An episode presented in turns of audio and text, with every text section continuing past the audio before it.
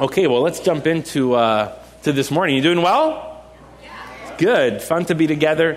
Nice to be together. Um, it's, it was a darker day this morning when we woke up after the rain, but that's okay. It's normal. It's fall. It happens, right? It's cool. So, um, now, summer is not officially over. Today's the last day, September 21st, is the first day of fall. Wow. Or the last day of summer. What is it? Isn't it's officially the last day of summer or the first day of fall? I think we're split on this. I think, yeah. Somebody Google it after the gathering. Um, so, um, so summer's ending. The, my, my family and I, uh, for the last several years, uh, probably six or seven maybe, I'm not sure how, how many years, we've been part of this local pool in our neighborhood called the Fairview Pool. And we live uh, not far from this actual location, and this area is called Fairview Village. And officially, you know, or way back when it started. And the pool's called Fairview Pool. And this year we, we found out, this year we found out that uh, did I just die there? Okay, this year we found out that uh, it was an anniversary year for the pool. Apparently, the pool's been open for 30 years. And so they had this ceremony, they had this, um, this special evening going on, and the founders of the pool were there. Five of the six people that started this pool happened to show up. They honored them. Uh, they created a plaque and things like that. They showed some pictures. And so that really got me thinking to ask questions like, how did this pool start? How do, how do these things go on? Because Last summer, I was sitting with uh, a, swimming, a national swimming coach at a swimming meet who lives in Ontario, and he, he would bring his family to, to the West Island every summer because of the pool community. Like, he'd rent an apartment, join a local pool, and he told me that if he had $50 million, he would build 12 pools in the Waterloo Guelph area of Ontario because it's the best thing for any community anytime. And so I thought, oh, we got something pretty special here in the West Island going on if someone would want to throw $50 million down for 12 pools. So, and then, then this ceremony happens, and these five uh, people that are now older, uh, 60s or 70s, have, came, came to this ceremony. And so we started to find out, like, how did this pool start? And, and we found out that ordinary people in the neighborhood, just in some of these streets here, got together and thought, this community needs a pool and they rallied people around it. They somehow raised money. They solicited the city. They figured out where it was going to happen. And these six people broke ground and got people around it to buy shares. In fact, some of my neighbors still own the original certificates of what it meant to be a shareholder of a local pool 25 or 30 years ago.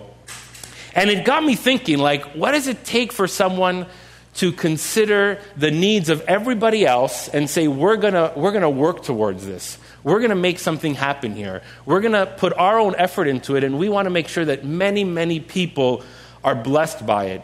And so, now here's the cool thing not all these families are still living in Fairview Village, but their initiative has lasted over 30 years and will continue to last um, moving into the future. And, and in their own small way, um, my family's benefited from this, but in their own small way, this is what it means to contribute to the common good of society. When you, when you look at your community, when you look at your neighborhood, and you say, what can we do for the benefit of others? And when your actions are not only for your good, but for the good of others. And so here's, we're in this series this, this month called You Are Here. What it means to, to value and understand the context that you're in, the city you're in, the community you're in. And we've walked through it the last couple of weeks. And if you're just joining us today, I will try and get you up to speed. But if you've been with us, you kind of know where we're headed with this a little bit. And today, our, here's our thought for today. What does it mean to contribute to the common good of a city? Not just your good, not just the good of your family, not just the good of your life, not just your progress, not just your benefit, but to seriously consider how your actions contribute to the good of other people around you and the city around you. And here's this big question Is that something that the scriptures actually call us to do? Is it something that Christians should actually consider? We throw this phrase around at Westside every once in a while. We say, if the gospel is good for you, it must be good for your street. So here's the question if the gospel is good for you, how is it good for your street? How is it good for your city? And so the last couple of weeks we've been walking through this, this letter, and we keep coming back to it every week and slowly unpack it a little bit. And it's found in Jeremiah 29, and it's a letter written by Jeremiah the prophet, speaking the words of the Lord to this group of, of Israelites, of Jews, that are exiled in this urban city in the ancient world called Babylon, led by a king named Nebuchadnezzar. Nebuchadnezzar had captured them and brought them into captivity, and now the Jews are in this city called Babylon. And what we've discovered together over the last couple of weeks are three things. First, God wants you here in this place where you are, and that's what He wanted for the Jews in that city. God wants you here for your good. We discovered that last week and what that might mean. And that builds the foundation for this next part that we just touched upon three weeks ago that God wants you here for the good of others. We're going to see why this letter to this ancient group of people in this urban city why it made sense and, and how it challenged them. And so we're going to read it again. So if you got your Bibles, Jeremiah 29, verse 4, we're going to read part of this letter again, and then, like we did last week, just focus on one specific part. Here we go. This is what the Lord Almighty, the God of Israel, says to those I carried into exile from Jerusalem to Babylon. Build houses and settle down, plant gardens and eat what they produce, marry and have sons and daughters, and find wives for your sons and give your daughters in marriage, so that they too may have sons and daughters. Increase in number there, do not decrease. Also, seek the peace and prosperity of the city to which I have carried you into. Pray to the Lord for it because if it prospers, you too will prosper. Yes, this is what the Lord Almighty, the God of Israel, says Do not let the prophets and diviners among you deceive you. Do not listen to the dreams you encourage them to have. They are prophesying lies to you in my name. I have not sent them, declares the Lord. And there's one verse I want us to focus on, and it's verse 7. I'm going to read it one more time. And it's this Seek the peace and prosperity of the city to which I have carried you into. Pray to the Lord for it, because if it prospers, you too will prosper. Let's pray. Father, we wonder if you can just show us from your heart um, the depths of, of this phrase in this letter to your people in that ancient time in this urban city called Babylon. And help us to see what it means for us today in our urban city, Montreal. So we just say, God, we're open. Please speak to us and intersect our hearts and lives. And we pray this in Jesus' name. Amen. I, I can't remember preaching on this verse. Um, we've used it on like flyers when we did that this 12 plus 1 prayer initiative back in 2012. That was the key verse. Um, I've never really preached on this chapter until this month. And in some ways, though, this verse has really shaped a lot of how Westside functions uh, how we serve our city, how we view our boroughs, how we, we, we, we, we want to encourage each other to pray for the communities that we live in, how we commission each other to serve in neighborhoods, how we encourage our community groups to not just think of their spiritual growth in their own relationships, but to think outwards in what it means to be on mission together as a community group for their friends and neighbors and in, their, in the communities they are. And so, as we jump into this, just consider this for a moment what this phrase would have meant to the Jews. Again, if you're just tracking with us today, the Jews were in exile. They were in captivity. They were in a town called Babylon, a cosmopolitan city in 600, uh, roughly 600 BC. They're in a foreign land, and they hear God's voice through Jeremiah appeal to them make this your place, make this your home, build your roots there, build your life there. Now, I bet you they could have swallowed the first two things we discovered in the last couple of weeks. God wants you here. Maybe they, they slowly swallowed that. Okay, Lord, maybe you want me here for a reason. Sometimes there's learning in pain. Sometimes there's learning in places we don't want to be in. Okay, God, you want me here. But then we discovered that God wants them there for their good. And maybe they could swallow that because there's, we can find good in many things, even the bad things. But here's this last one, verse 7, and I think it pushes them to the limits of how they think about God or maybe how they're reacting to God and pushes them to another level. And it's this God wants you here for the good of others. And the others are Babylonians. It's a city and a region that doesn't worship their God. It's neighbors that don't necessarily live the way they live or believe in the things they believe in. And, the, and, and no matter what they try and do, it's very possible that they're thinking, well, these people might lead my kids astray and maybe turn them into something that we never envisioned them to be. And yet, here's God telling them, contribute to the common good of this city. So think about verse 7. Seek the peace and prosperity of this city. Imagine what that felt like to them at that moment. The words peace and prosperity sum up the Hebrew word used here, which is the word shalom. Shalom is, has rich history with Israel. Shalom is, is what is God's desire for his people and God's desire for all of creation. Shalom was, was the kind of life, the kind of full life that, that God wanted for them. It was the purpose that the law and the prophets had to shape Israel so they would become a light to the nations, so the world would experience the kind of joy and peace and, and, and wholeness that God had in store for them. And it was shalom meant peace, but it wasn't just peace like, you know, Rob's peaceful, he's nice to me, he never gets mad at me. It's not just like that kind of peace. You know, it's not like, well, me and Shannon got into a little argument, but we were peaceful it was cool. No, it was, it was bigger than just that kind of peace. It was a holistic life of peace. It meant well being, it meant, meant completeness, it meant prosperity. It, it's the word that another version of the Bible uses welfare, the welfare of a society. And so think about this God is saying, seek the welfare of that city, the common good of that city desire what's best in every dimension for those people and those systems and that society. God was asking them this. This is what God was asking them make the concerns of that city your concerns. Feel the needs of that city. What are they concerned about? What are they hurting with? What are their needs? Make the concerns of the city your own concerns. And God doesn't just bring this about, He uses this word as He starts this phrase that, is, that just packs a punch. Because if he didn't use the first word, you could almost get around with some loopholes. But then he, he, but he uses that word. He says, seek the welfare of the city. That's not like, let's hope for it. Let's hang around the kitchen table and dream about it. Let's talk about it. It doesn't mean just go to the voting booth and vote for it. Like maybe those are parts of what that mean, but it's much more than that. It's pursue it. Work for it contribute towards it. What God was telling the Jews in that urban city, Babylon, was actively work for the welfare of Babylon and its people and the people around you. I mean, that, that, that's probably like, wow, the Jews are thinking, like, I got the first part. Okay, we're here. You, you, you want us here. I got the second part. You're going to do something good in us while we're here. But this third part, like, you want us to actively work towards their benefit and, and let, me, let me paint a picture of what, of what the Jews might have heard when they heard the word shalom.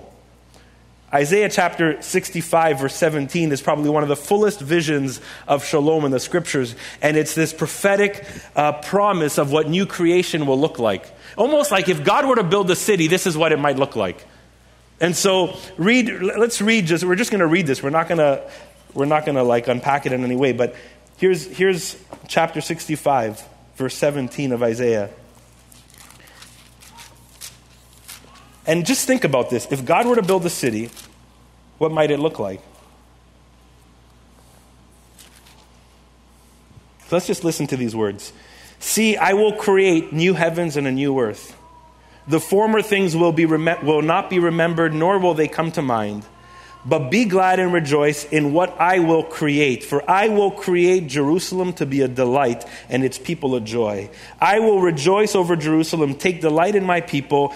The sound of weeping and crying will be heard in it no more. There never again will be there in it an infant who lives but a few days, or an old man who does not live out his years. The one who dies at a hundred will be thought of a mere child.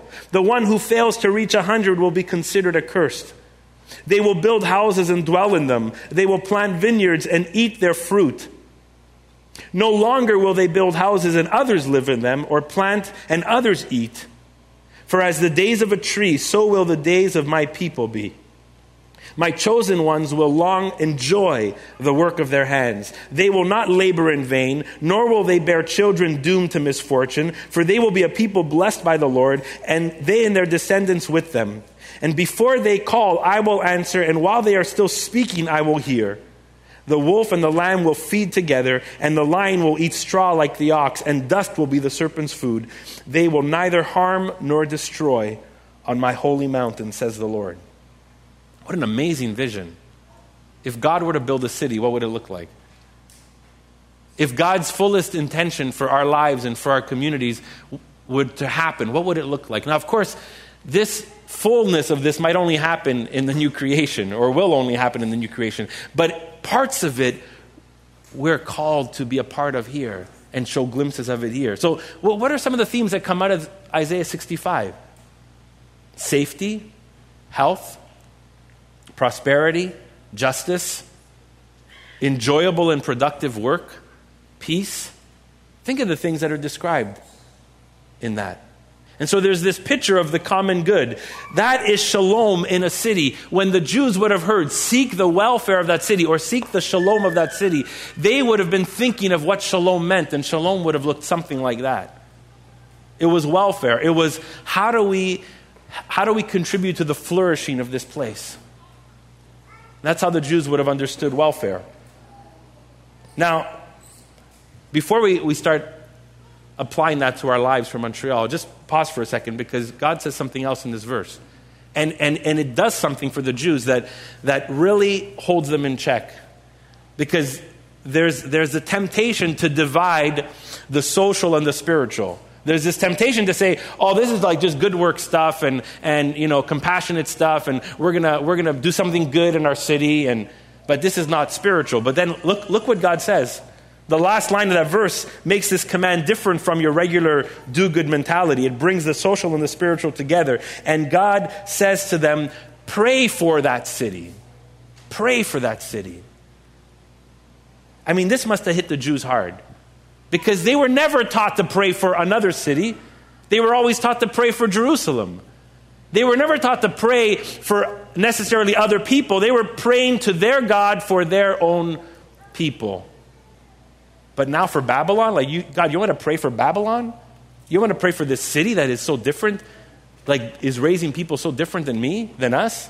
You want, you want us to pray for this, for these people?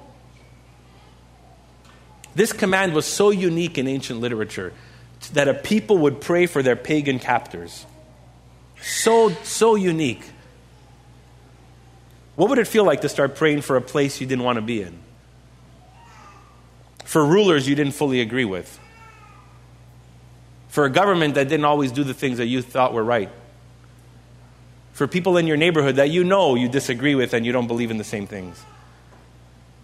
It's interesting because the Jews kept this practice up. It was in Babylon in those 70 years that, that, the, that the concept of the synagogue was created. They had to figure out how to be God's people in a different land, and the synagogue was created, and they started gathering as his people. And as the Jews were dispersed over the centuries in other different parts of the world, they kept this practice up. They would get together, and part of what they did was pray for the rulers of the nation they were in, pray for the nation that they were found in. So, what happens when you start praying for someone you consider different than you, or worse, an enemy, or worse, your captor? What happens? I think your heart starts getting softer. I think you probably wrestle with it a little bit. I think you start to understand that the evil in their hearts is often not that much different than the evil in your heart or the sin. Sometimes you feel the pain of the people that you're now with. Your fear and anger maybe begins to wear off. The fear of what it means to be in a place of, where people don't agree with you, the anger of things that you don't like. I think ultimately you begin to love that place like your own.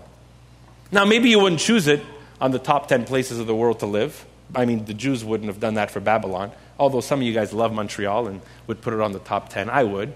But there's some things about our city that we don't necessarily all like. But if the Jews thought for a moment that their contribution to the city was disconnected from their faith, they were wrong. God brought the two together right in that moment the social and the spiritual. Seek the, the welfare of that city and pray for it. Sounds like Jesus. Love God, love people. He didn't separate it, it was the same thing. The spiritual and the social came together. Love God, love people. Peter tells a group of Christians in the, in the early church as he writes to them, it's 1 Peter chapter 2, verse 12. He says, Live such amazing lives, live such good lives among the pagans in your world, among the culture, among the nation, the social and the spiritual coming together. See, the spirituality of the scriptures is not just about worship that is like that goes up and we feel that. As we worship today, I bet you that we felt that our worship went up because that's where we generally feel God's direction, even though God is everywhere. But we had this sense of upwards worship. But what God is teaching the Jews here is that our worship is not just upwards, our worship is outwards. That social and spiritual come together when we live a life of God's kingdom. And that contributing to the common good of our city is spiritual because God actually commands it, talks about it. So to act and to pray for the welfare of our city. Both are part of their purpose. And you know, the early church lived this out. The early church was known in the first few centuries. Just read some of the historical studies, and we've listed them here before, where, where the church was known to be the most hospitable group in the regions, where the church was known to, to spend time with lepers, just like many people are spending time with, with people right now that, are, that, are, that have Ebola and, and they know that there's a risk of getting infected. Christians in the first century nursed the lepers and spent time with them, and many times they discovered, I've just become like them. I have leprosy too. That was the love and grace and, and the social and spiritual coming together in the early church. They were known as people who took care of those who were struggling in famine, who, were, who didn't have any food, who were often uh, ostracized in culture, and they, they lived that out.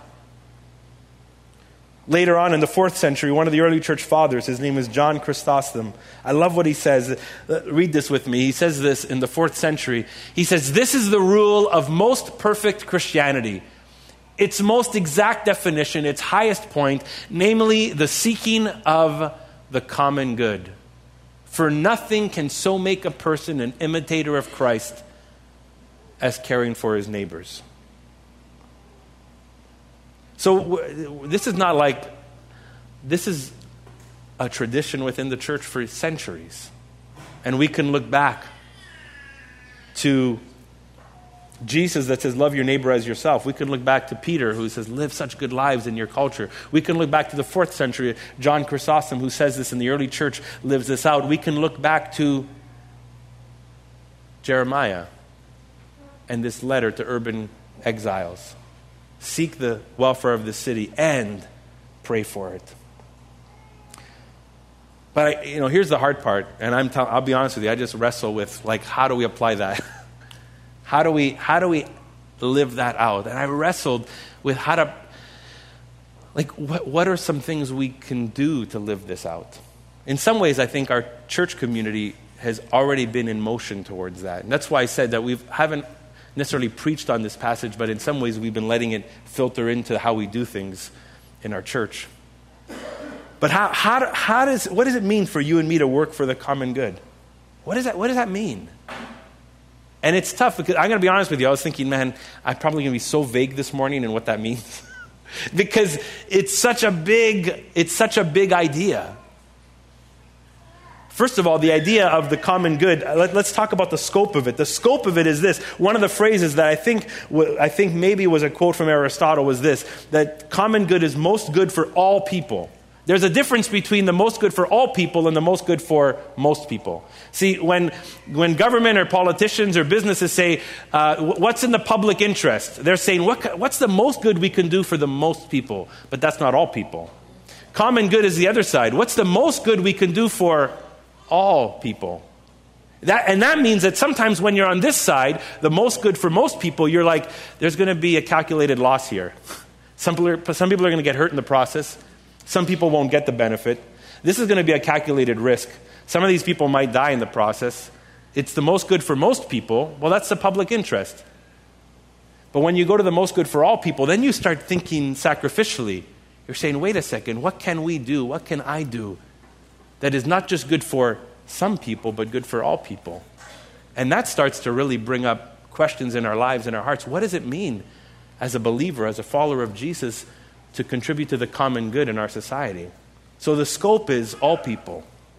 How many of you guys know Richard Dawkins? He's a well known atheist, and, and um, I think his book was called The God Delusion, and I was amazed. I was reading, he tweeted a couple of weeks ago um, about a situation of, a, of a, a, someone who had a baby that was Down syndrome, and they chose to keep the baby. And he tweeted about that, and, he, and his tweet went along the lines of the best thing to do would be would be to abort that baby because you're saving two things. You're saving the difficult life of that child and the difficult life of that parent.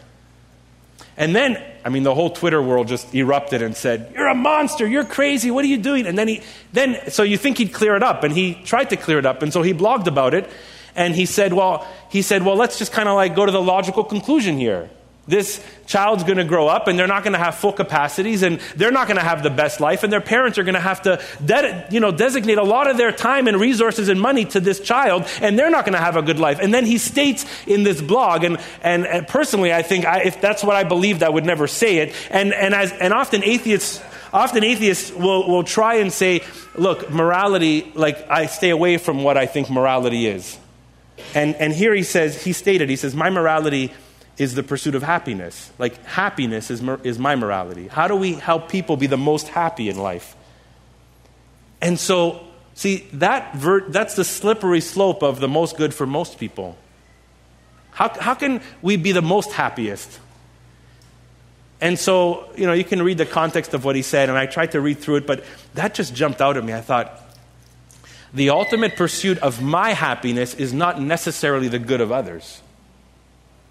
So, as believers, we here, this is the beauty of Christianity. This is the beauty of, of, of Jesus. This is the beauty of the, the story of the scriptures that leads and nurtures a people in our world that would think for others and not just their own happiness. Not that happiness is bad, but it's sometimes happiness becomes the God, and then others get hurt in the waves behind it. And so, when we think about the scope, it's it's holistic.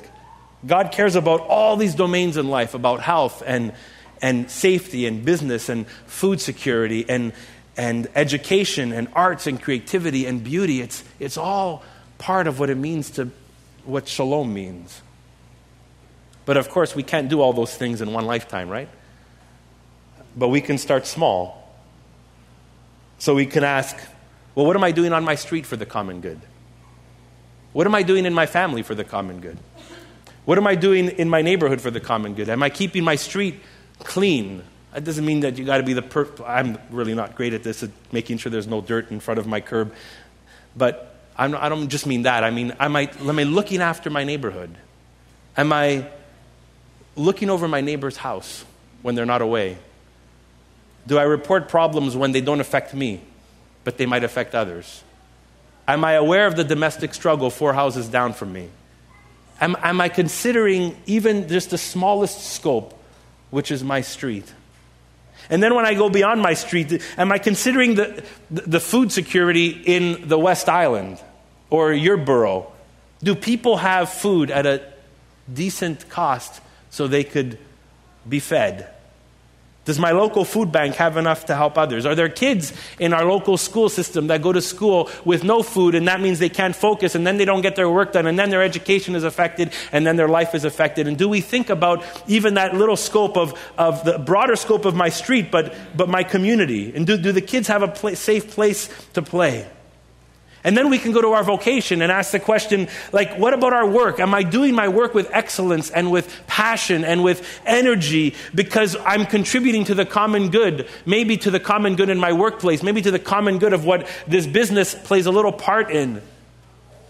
Maybe when I create business, if you're a person who creates business, are you lifting people up with that business? Are you, are you, are you acknowledging the fact that, that what you're doing has a direct role or at least an indirect role to the livelihood of other people? And, and that's the common good.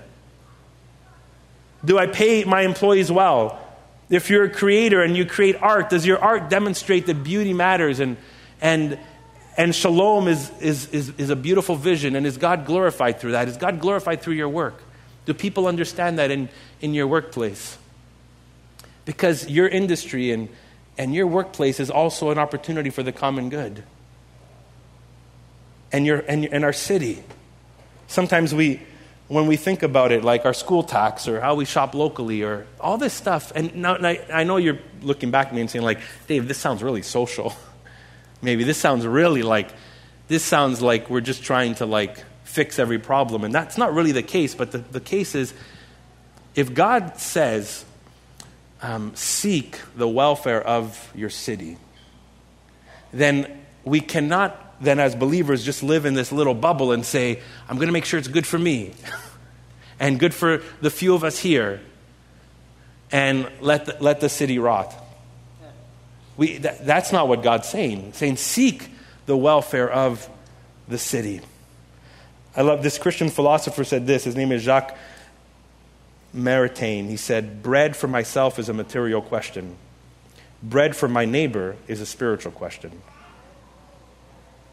So when we started this tax clinic at our church a few years ago, and um, I remember Oscar was involved in helping to start that, and, and others have moved that forward now, and, and uh, it's been an amazing initiative for three, four years. And some people ask, well, what is it? What happens? What do you accomplish? And when we started to look behind the scenes, we realized that some people, the first step to getting rooted in a culture, in a city, in a society, was just getting their taxes done. Just the first step. There's so many other issues involved, but if they didn't, if they didn't cross that little hill, of getting their taxes done, even at making twenty or twenty-one thousand dollars a year, according to under the poverty line in our in our nation, then they, they might never get to step two, three, and four. And so, as a church, we said, well, we should care about that. We should care about this common good issue. That people that have not been able to get their taxes done, we would help them move over this accomplishment so they could move forward. That's social and spiritual, I believe. That's a huge step for some people. That's just one example. But here, here's where this lands for us, and let me, let me kind of end this way. What happens when we do this? I think a few things happen. One thing is this it forces us to ask what's our motivation? Why would we do this? Why do we do this? Why would I contribute to the common good of my street or my borough, my city, my, my province? Why do we do some of these things? Why, as a church, do we rally around something like this or our partnership with Springdale or West Island Mission? And it forces us to own up to our motivation because here's the thing sometimes our motivation is I'm doing this for me because I want to feel good. So the motivation is a me motivation. And, and when we start contributing to the common good, it forces us to actually, and the Spirit of God works in us because the Spirit of God does not want to lead us towards just a motivation of it's about me. No. Sometimes, check this, this is interesting. Sometimes the motivation is actually to make the gospel look good. But you know what? The gospel doesn't the gospel doesn't need you or me to look good. The gospel is good. And as the gospel works in us and we live it out, the gospel's good. But we don't have to create a specific ad campaign for the gospel to be good. You know what I'm saying? And so I remember talking to this one church that was looking at a, an area where they wanted to move into and the city was giving them some problems and one or two of the people told me they said, "We're going to make sure we're, we're going to go around and we're going to do really good things." So then the city will know that we're good and then they'll do this for us. And I thought, maybe you should just you could do that, but don't do it for that reason. Just do it. Because the Lord tells you, seek the welfare of the city. And so it forces us to check our motivation. Is my motivation for serving my neighbor only to get the gospel into them? And I want the gospel to be on my street. I want my neighbors to come to know Jesus. I want my neighbors to be drawn to God and to, and to come to a relationship with Him. I want my city. Oh my goodness, I would love every kid and family at Springdale to come to know Jesus. That would be the, like my utmost joy in some of the things where we serve in our community. But if we only do those things just for that reason, then, then we're creating a system where we're going we're going to feel trapped in. Because how many times do I have to mow my neighbor's lawn to make him think that the gospel's good? How many times? I don't, is it 19? Is it 28? Is it, is, it, is it until I live there, until I'm 60? And then if, if it doesn't happen, have I failed? And so to check our motives, and the motive, as we see in Jeremiah, is seek the welfare of the city. Because that's what the Lord wants. Here's, here's another short part. When we do this, so first it, it, it helps us clarify our, our, our, motivation, but secondly, it, it puts us on common ground with people. Because when we do this, then what's happening is we're loving people regardless of what they believe. We're, we're learning what it means to be a follower of Jesus, a follower of the one we believe is the one true God in a community, in a neighborhood where many people don't believe that. And we recognize that. We, we, can't force people to believe that. But when we serve the common good, it puts us on common ground with other people. And it creates opportunities for relationships. And it creates opportunities for, for, uh, for conversation and a common ground. And it teaches us to love people regardless of what they believe or when or if they ever respond to the gospel. And so it puts us on common ground. And here's the last thing I think it does and it, it, it helps us communicate our conviction. So some of you are thinking, well, do I ever, does, does doing the common good ever give me a chance to share Jesus with people? And I of course it does. But, but not, not in the way where we're doing it just to, to share Jesus, but in this way. We can tell people when they say, why are you doing this? And we don't just have to say, well, you know, we just, we just love these kids. And of course, I mean, a lot of people love those kids, but what we could say is, we've caught this vision of what a city could be like, and we've caught it from the kingdom vision of Jesus. And it's rooted in the story of the scriptures of what kind of city God envisions. And when we caught that vision, we're, we're, just, we're just saying we're, we're going to participate in what that means. And then all of a sudden, what happens is people can understand oh, wow, God actually wants this for my school. The, the vision of Christianity is for my neighborhood to look like this. They might not agree with everything, but you have this opportunity to communicate your convictions. And now you're saying, it's not me. What the gospel has done in me and the vision the gospel has given me, I'm now just partnering with it. God's been doing this for so long. I'm, I just, I'm just joining in. And so we get to communicate that the gospel is about equality and the gospel is about justice and the gospel is about peace and it is about safe, safe streets and health and beauty and education and prosperity. And I don't mean the extensive prosperity, and we're not going to get into that debate, but the sense of how it's about that stuff. That's, that's God's vision for what a city could look like. And so when we contribute to the common good, I think it clarifies our motivation puts us on common ground with people, and it gives us a way to communicate our conviction.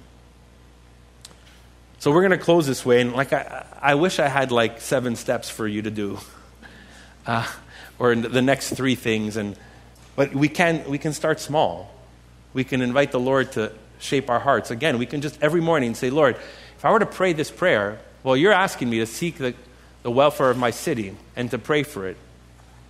Well, just ask, what can I do today to seek the welfare of my city? How's the gospel shaping me towards that? Lord, just start praying for your street. Start praying for your neighborhood. That's, that's a simple way to start. God says, pray. Pray for the city. Have you prayed for Montreal this week? Have you prayed for your borough? Have you prayed for some of the issues that are, that are happening in our city? Just pr- begin by doing that. Um, we're going we're gonna close and pray together in a moment, but I think of the beautiful example we had with, uh, specific, specifically with our tax clinic, when we tried to serve the common good in this way. What happened was this we had, we realized we were serving people by doing their taxes, but then we had this group of people that were serving with us. So the Canadian Revenue Agency sent qualified people to help us do taxes, and we partnered with a local youth center. And so our team to do people's taxes was mixed with believers and unbelievers and atheists and Muslims and Christians. But Westside hosted it. And when we got back together two weeks later and said, hey, join us for a supper, we want to just thank you for this time, all of a sudden, we still were able to say, we're doing this for the common good. But when the questions came back and said, why? We said, God, God has shaped our hearts so much, we, we, we, want, we want to see good things in our city. And, and it gave us an opportunity to be on common ground with people. So we were sitting there with a wonderful Muslim man uh, that's a teacher at Vanier College, and he was sharing his life and his heart, but he was seeing the beautiful vision of Jesus. And, and just, but we were pursuing the common good. And that gave us this amazing opportunity. And I think that's one example, but that can happen in so many different ways. We just follow what Jeremiah, we read in Jeremiah seek, the welfare of our city and pray for it. And here's the beautiful, beautiful thing that ends off and says, When it prospers, you too will prosper. When there's good in the soil you're nurturing, it's a better soil for everybody, isn't it? Um, let's stand as we pray. And I'm going to ask you to pray for a specific event today that's going on on, on October 9th. We're, we're doing something. We've never, we've never done this before. This is um, a new live stream event that's coming from New York. Uh, Tim Keller is a part of it, and it's an organization called Q that tries to spur discussion and dialogue, but also pursues the common good and helps believers and churches think through this way. And they're doing this live event from New York, and it's happening October 9th. And we thought, wouldn't it be cool to mix up the crowd and, and have an event where we invite the people we're partnering with in our community to come and dialogue what, the, what common good means for them and to hear, hear their story, hear their heart. And so on October 9th, if people say yes, we potentially have the mayor of two West Island boroughs some uh, leaders of, of certain nonprofit organization and businesses, and a mix of Christians and believers, and some from, from West Side, in the same room listening to what it means to pursue the common good. And so I don't know what's going to come up out of the conversation, but I know that we're going to get a chance to see God at work in a way that we, we, we might not get in a setting like this. So I'm just going to ask you obviously, not everybody can come because it's only limited to 20 or 25 people, and we want to make sure it's a mixed group. But could you pray for that? Could you pray for that and say, Lord, what would you have? You know, what would you have for us as a church in this? What would you have for us to learn from this? How can the gospel be on display through this? Um, so let's, let's pray together.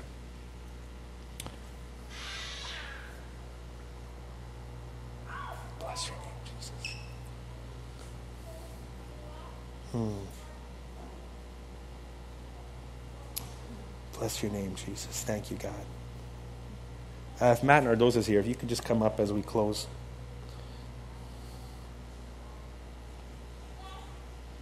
Bless your name, Jesus. Hallelujah, Lord.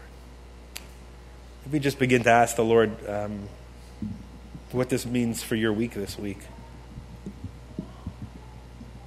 where He's planted you in the city, your neighborhood or network, your workplace.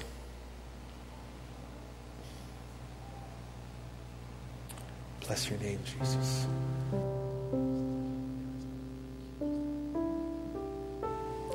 Bless your name, Jesus. Thank you, God.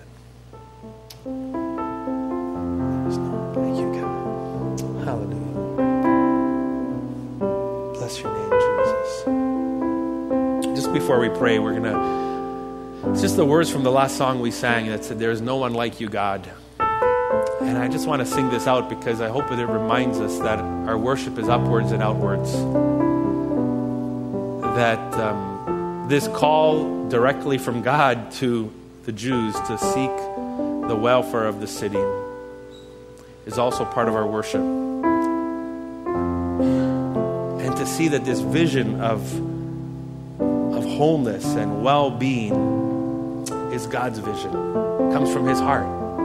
And so we sing, There is no one like you, God, because this is God's heart, this is His kingdom dream.